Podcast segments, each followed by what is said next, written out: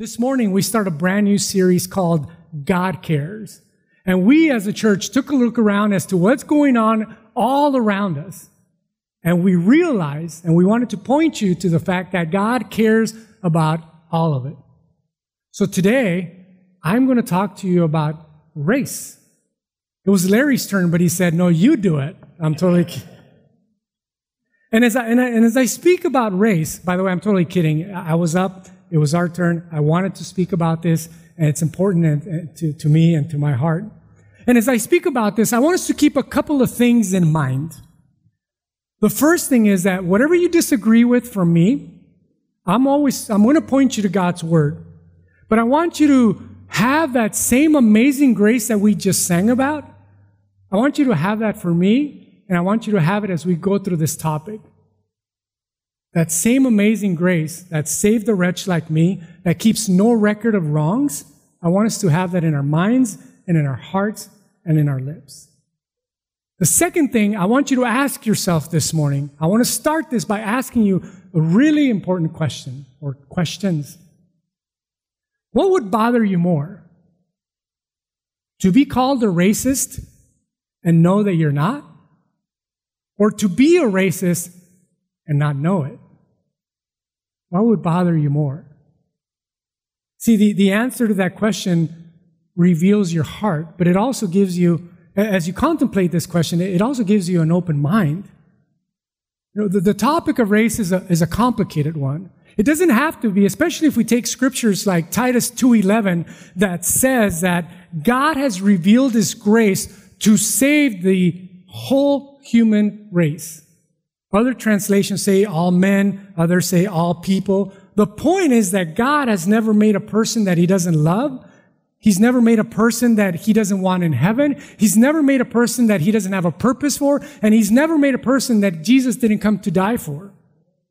He loves every color, every culture, every background because it was his idea in the first place.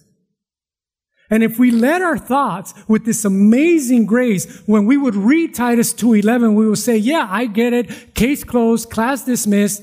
Let's all go home right now. But it's not that simple, is it? It's a little bit more complicated because every time there's an injustice to the black community or any other minority, there's always a yeah, but. You know, George Floyd was killed. Yeah, we know that, but he was a bad man or he had drugs in his system, or he's been in and out of jail. You know, that amazing grace that we just sang about, that saved a wretch like me, could save a man like George Floyd. And here's the other side of that. He could save that cop that killed him too. Yeah, but this is where it starts getting a little uncomfortable because there's a lot of yeah, buts. So that's why we need to have this amazing grace in our minds, in our hearts, and our lips. See, racial reconciliation is, is not an easy topic. It's not a minor thing. It's one of the things, again, that Jesus came to die on the cross for. And how we treat each other matters deeply to God. And I think we would all agree that our nation right now is in desperate need of healing. And as a church, we can't be silent. And as we see racial tensions increase, one thing we're not going to do is just you know, shuffle it off to the side, even if it makes us a little uncomfortable. You know, anytime you talk about race, I'll be the first one to admit that there's no easy answers, and it's easy to get it wrong. So that's why I ask for that race as I share from God's word and as I share my experiences. But I want to let you know that I want to remain a listener too. So if you have any suggestions, if you want to have a discussion with me, I'm open to having that discussion. Because I can tell you from personal experience that there are several levels of racism. I made a list for us so that it could guide us through our discussion. And unfortunately, I've encountered all of them. You know, the majority of people that I've met are not blatant racist. So you have at the beginning of this list, you have people who are just racist. You know, those are people who believe that the race is better than others. Those who actually hate other races, you know, they bully or discriminate against another race. In fact, I, I still remember the first time that I was told, not directly, but indirectly, because they told my family to go back to where you came from. And I don't remember grasping that as a child. I just remember that it was hurtful. And now, unfortunately, that wasn't the only time that I heard that. Uh, and frankly, I haven't heard that in a long time. But now, if I hear that, I'm like, go back to where you came from. Like, you know, I'd love to go back to Yorba Linda. It's really nice there. It's comfortable. So that's at the top of the list. We have racist people. I think we all know what that means. And I don't know, I don't know a lot of racist people. But then comes bigots. Not much better than racists. They're still bad. Bigots don't necessarily bully or discriminate. You know, a bigot is someone who believes in stereotypes about particular races and then they belittle other people. You know, they still think that they're better than you. They're, they're not out there discriminating, but they don't mind telling a joke or two and laughing at another race's expense. You know, bigots are people or have no problem calling you names like wetback or spick or knowing that your name is Carlos call you Pedro anyway because they think it's funny. You know, more than once I've been part of conversations where people say, you know, those Mexicans over there or those workers that are Mexican. And if I know the person, I ask them, how do you know they're Mexican? And which they replied, well, they speak Spanish. And I said, well, you know, there's another 20 countries that speak Spanish. Well, to which they respond, well, you know what I mean. Like, no, I, re- I really don't know what you mean. Now you tell me, are they bigots or? I don't mean to make you uncomfortable. That's just the stuff we have to talk about. Next in line are Dodgers. Now, Dodgers are not LA Dodgers. They're not the baseball team. A Dodger is someone who says, you know, I'm not a racist. I'm not a bigot. I'm just uncomfortable around, around other people that are not like me. So I'm just going to dodge them. I'm going to just get the heck out of Dodge. And, and I've certainly had my experience of Dodgers. You know, some of those folks are people that may not give you a promotion because they don't understand your culture. They don't understand how you are. So they rather just not deal with it. Not necessarily racist, but there's a fine line between racist and Dodger, but they're not blatantly racist, but they definitely will judge you by their actions. And folks, you have to know that I'm not overly sensitive to race. I have yet to call somebody a racist to, uh, I, because I grew up with it all my life. But when you get to be my age, you start to discern and you start to understand when you make someone uncomfortable just by your very presence and who you are. So I can tell by experience. And it's hurtful. It's hurtful to minorities to have to deal with people that treat you differently because of the way you are, even if it's not blatant. But you know what's even more hurtful than it happening to me? It's when it happens to my kids. You know, I thought that we lived in a society today that was, that was much better off than when I grew up. But the reality is that we don't. We're still facing, it's not everywhere, but it's out there enough to know that my kids have had those experiences. And I'm not going to share my kids' experiences. There's been several, some of them recently, because they're not mine to share, but if you want, you can go ask them. The point is that it's, it's, it's even more hurtful when it happens to your children. There's a fourth level. It's insensitive people. Somebody who is insensitive to the hurts of others. You're not dodging them. You may have even have a friend and you say, well, my friend is black or my friend is Hispanic, but, but you're not sensitive to might be hurting them at the time. As if you get to decide what hurts people. I mean, nobody gets to tell you what hurts you. That means you don't get to tell others what hurts you. As an example, husbands, if your wife comes to you and tells you, hey, that hurt my feelings, or I'm hurt by that, the wrong response would be to say, yeah, but, or to say, well, it shouldn't. Because anyone who's been married long enough knows that if your wife comes and tells you that hurt me, any response other than acknowledging her feelings would start World War III, correct? You don't get to decide what hurts other people. Next in line are indifferent people, probably where most people are. They say, I'm not a bigot, I'm not a racist, I'm not a dodger. I try to be sensitive, but I just don't care about this whole race because it doesn't affect you.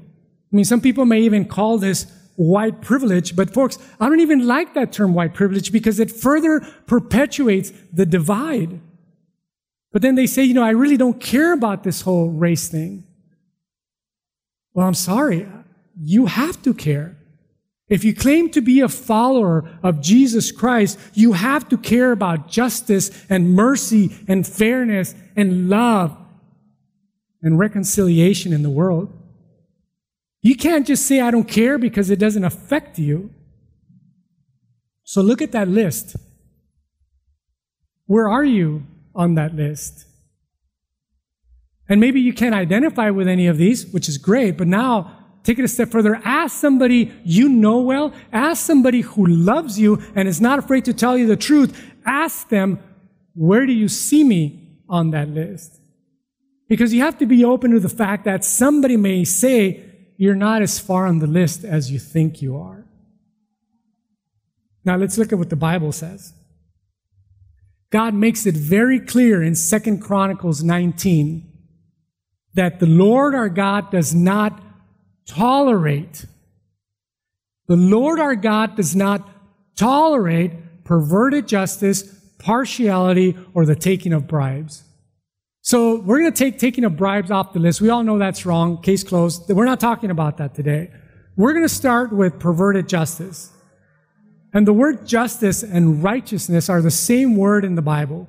To be righteous is to be just. Fairness means fairness to all. So if you're only being fair to a few, that means it's not true fairness. And God hates injustice. He hates perverted justice, yet it's all around us. It happens still today to black Americans, Hispanics, Asians, and frankly, talk to any minority group and they will tell you. Because anybody who's paying attention can see that this is still happening today. Again, it's not everywhere. It's not everyone, but it's a definite issue. And the Bible says that God will not tolerate it. And then it says that God does not tolerate partiality. You know, the word partiality is just an old English word for the word racism. It is an old English word for prejudice Partiality means that you treat one group of people better than another group of people, which is prejudice, which is favoritism, and God says He doesn't tolerate that either. Now, in the book of Acts, chapter 10, we read the story of a disciple by the name of Peter. Now, Peter is a Jew, and we read that he had an encounter with this guy named Cornelius, who was a Gentile. And at that time, Jews and Gentiles did not associate with each other. In fact, it was against the law. And I won't tell you the whole story, but through a series of dreams and through a series of interaction, Peter comes to the conclusion in Acts chapter 10, verse 34, and he says, I now realize how true it is that God does not show favoritism, but accepts men from every nation. You see, before then, the Jews thought that salvation was only for them. So the Jews, it took them a while to come to terms with the fact that it wasn't just for them, that it was now for the Gentiles. So they were having all these questions and they said, okay, the Jews said, we get it. They can be saved. And then they had their yeah, but moment. Yeah, but, okay, we want them to be circumcised and we want them to start obeying the law of Moses. In other words, you have to do it my way. And I think this is probably where we get caught up as a society, especially in America, where we think things have to be, are okay as long as you do it my way. You want to come into this country, you have to do it this way. So they were having this issue, and then through again, I'm sparing you these long stories. I'm going from chapter 10 to 15, and it says, through all of these meetings, the apostles and the elders met to consider the question, and here was their conclusion in chapter 15. It says, God, speaking of God, He did not discriminate between us and them, for He purified their hearts by faith. Now then, why do you try to test God by putting on the necks of the Gentiles a yoke that neither we nor our ancestors have been able to bear? No, we believe it is through that amazing grace of our Lord Jesus that we are saved just as they are. Think about the scripture. Next time you think something is okay as long as it's done your way, ask yourself, am I forcing this yoke? Am I forcing this load that maybe you're not even to bear yourself? God does not tolerate racial prejudice. And if you think about it, it's actually quite simple because if he did, that means it would question all of his creation. God made us all the same. He, he, he made everybody to look different. He could have made everybody to look like me and you guys would have been, been like, yeah, that's awesome. But he didn't. He loves variety. He loves diversity. He loves different races. Let me ask you, what color is the outside of your house? What color is the inside of your house? What color is your furniture? What color are your cabinets? Is it all white? Is it all black? No, you love color too. If and when you show racial partiality, you are basically saying, God, you made a mistake in creating so many different people. You should have made everybody to look like me. Thank you. Here's what the Bible says in Acts 17. From one man, speaking of Adam, God made every nation of men that they should inhabit the whole earth. You didn't choose your race. I didn't choose my, my race. I didn't choose where I was born. You didn't choose your parents, your background, your culture. God did that. And He wants you to be you, and He wants me to be me. In fact, I don't really understand why it's a source of pride where you're from. I was born in Mexico. I didn't have a choice. You were born somewhere else. You didn't have a choice either. Why is it a choice of pride where you're from? In fact, you take it a step further, people find out, where are you from? California? Oh, okay, where in California? Yorba Linda. Oh, is it Kerrigan Ranch? Is it Hidden Hills? I mean, is it East Lake? I'm like, oh yeah, I live by the lake. Is it on the lake? I'm like, you know, I just live in my house. It doesn't say anything about our character where we're from. And when someone's either insensitive or indifferent, they tend to be down on things they don't understand. And when you don't know something about a group, you tend to be down on it. And the less you know about it, the more prejudicial you will be. But the opposite is also true. The wiser you become, the more unprejudiced you're going to be, because that is a mark of wisdom. In fact, I love how James puts it. He says, but wisdom that comes from heaven is first of all pure, peace loving, considerate, submissive, full of mercy and good fruit, impartial, there's that word again, and sincere. In other words, wisdom comes from God.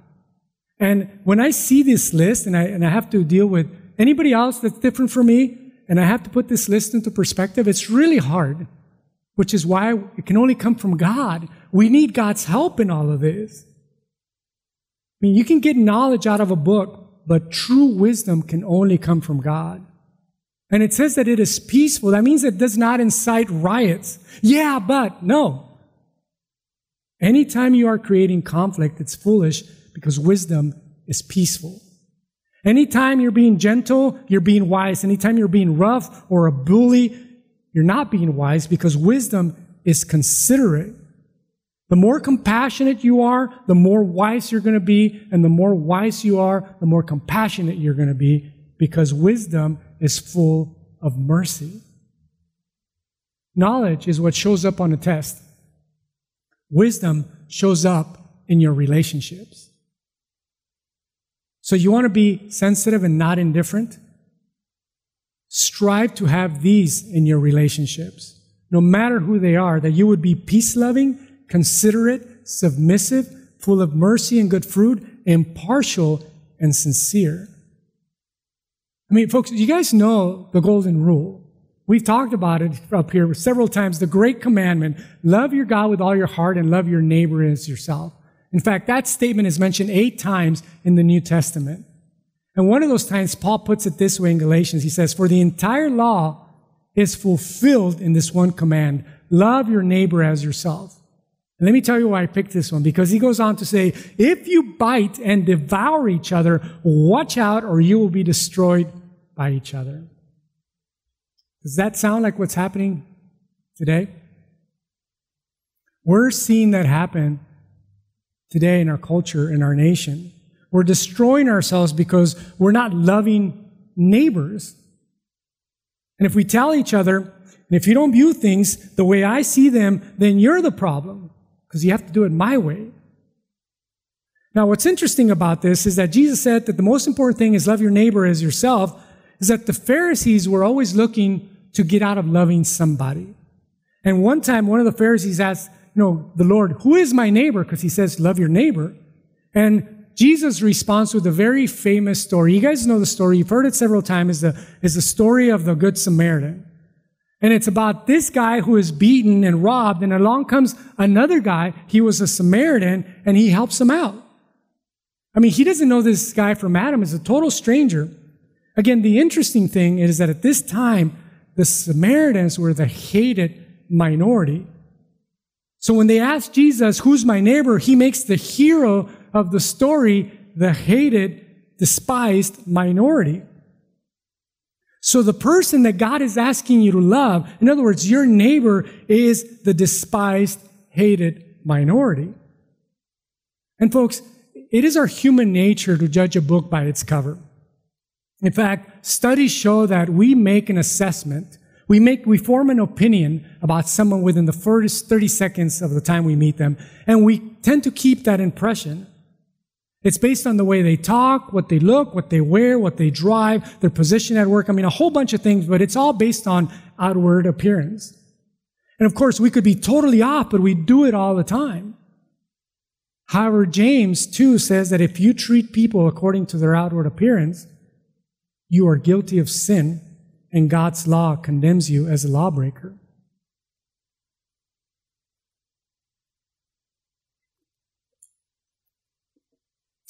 I don't think anyone listening to me today really struggles with being a racist, to be honest with you. At least not at this church. Perhaps we may relate to being indifferent or insensitive, and I will confess, be the first one to say, I've been a bigot in the past. But in either case, wouldn't you want to root out any ounce of prejudice inside of our bodies? So that's not an issue for us, even if it's just the slightest? There's a way to do that. You guys remember at the top of the list, we had racist, bigots, do- dodgers, insensitive, and indifferent people.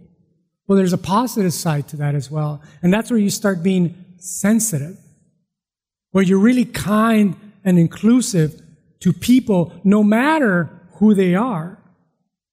When you see an immigrant or somebody who has difficulty with the language or somebody who has a different skin color, you try to be fair, you try to be kind, you try to be inclusive, and you say, yeah, but they're illegal, or yeah, but they're breaking the law. It doesn't matter. Remember, grace makes you sensitive. Wisdom gives you understanding. You try to say things that are not going to hurt people. But I think the one thing that God wants from all of us, the most, is that we would be a reconciler. A reconciler is somebody who's actively trying to bridge, I mean, to build bridges, especially between races. See, God has given all of us the ministry of reconciliation in a society that is more torn apart, pulled apart, polarized, demonized, and distracted, more divided than ever before. And if anybody should be a peacemaker, don't you think it ought to be God's people? Jesus himself said, Blessed are the peacemakers, because they will be called the children of God. Now, some people think that, you know, let's just go out and make some laws and change all of this. As if a law is going to change the heart. Let's go defund the police. It's going to change people's hearts. Laws aren't going to change a bigot into a lover. The government, unfortunately, is not going to fully solve this problem because the problem of racism is a heart issue. It is not a skin issue. It is a sin issue. The good news is that we Christians know that God can change people from the inside out. And when Christ's love comes into your heart, it just changes you. And we have that. And we have that to give. The only ones that can solve racism, racism is the church. That means you. You are the church. Because you are in the business of changing lives through the power of Jesus. And just like John Newton, God can turn a bigot into a lover.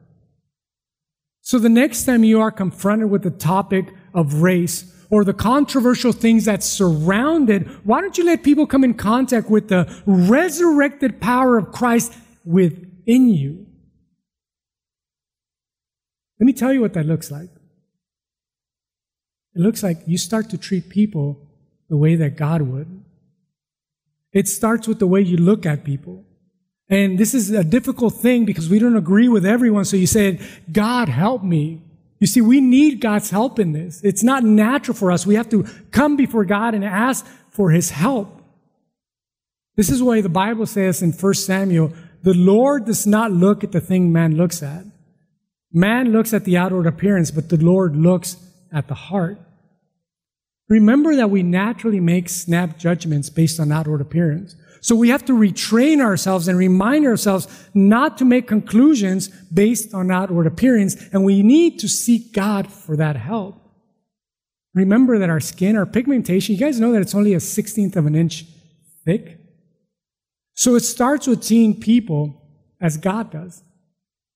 And then we start to listen to people with respect.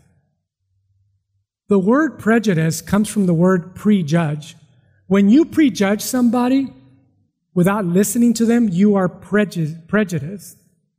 And again, this doesn't mean that you agree with them, but listen to what Proverbs says about this. It says, listen before you answer. If you don't, you are being stupid and insulting. What a translation is. It makes it, it sounds really harsh, but it's pretty clear. But I also like what James says in, in chapter 1 Everyone must be quick to listen, but slow to speak, and slow to become angry. I mean, we can at least all agree that you listen more, you learn more by listening than by talking. And when you get angry, that just further blocks listening.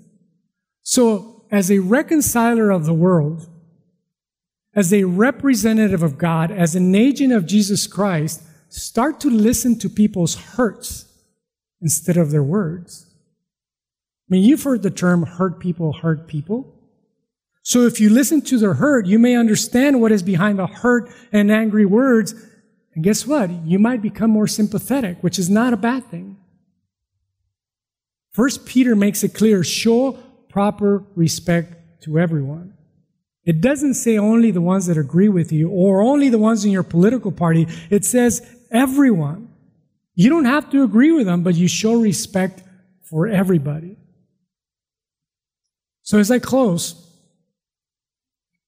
I want to take us back to the Word of God in John chapter 15. It says, My command is this love each other as I have loved you. And ask yourself how God has loved you unconditionally, freely, completely, and continually. And the church, with a capital C, and specifically this church, should be the model. We're supposed to model what it means to get along. We're supposed to be the model of harmony and unity and fellowship and reconciliation on how people from different backgrounds can get together and actually love each other. In fact, we do it all the time. I don't know if you noticed, but there's a lot of different backgrounds here. We speak different languages.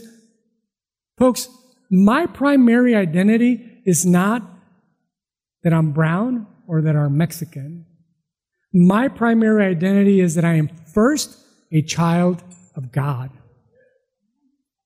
And you are too. Jesus gave us a symbol. It's called communion. Communion, or some people may call it the Lord's Supper, is one of the two symbols that God gave us as a symbol of unity with God and remembrance of Him. But it's also a symbol of unity with the family of God. That's why they call it communion, because it's done in community.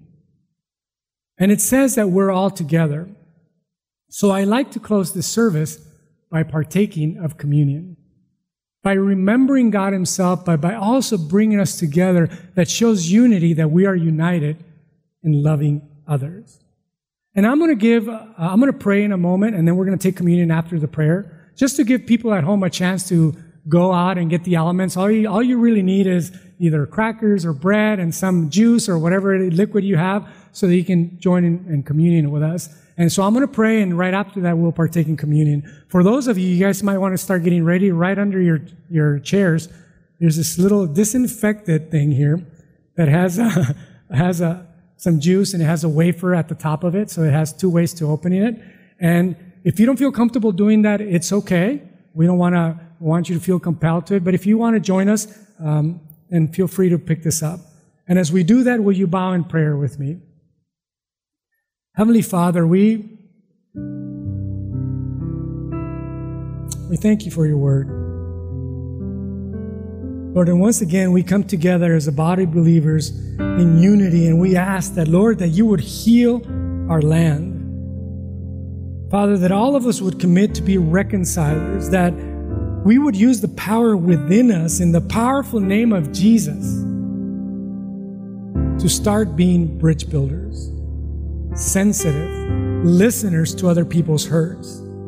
Lord, that you would bring about change, not only starting with this church, but that you would use this church to continue to just extend that same embrace, Father, within these walls and outside of these walls and into the world. And that we would come to the table with open hearts. Lord, we thank you for your word. And, and Lord, this is, this is difficult for, for us. So we ask for courage and perseverance as we endeavor to make a change in this area of loving others regardless of who they are. Lord, as we partake of communion, we first come before you and we ask for forgiveness for all the wrongs. And I want you to take these next few seconds between you and God and just ask for specific forgiveness. So do this now in silence between you and God.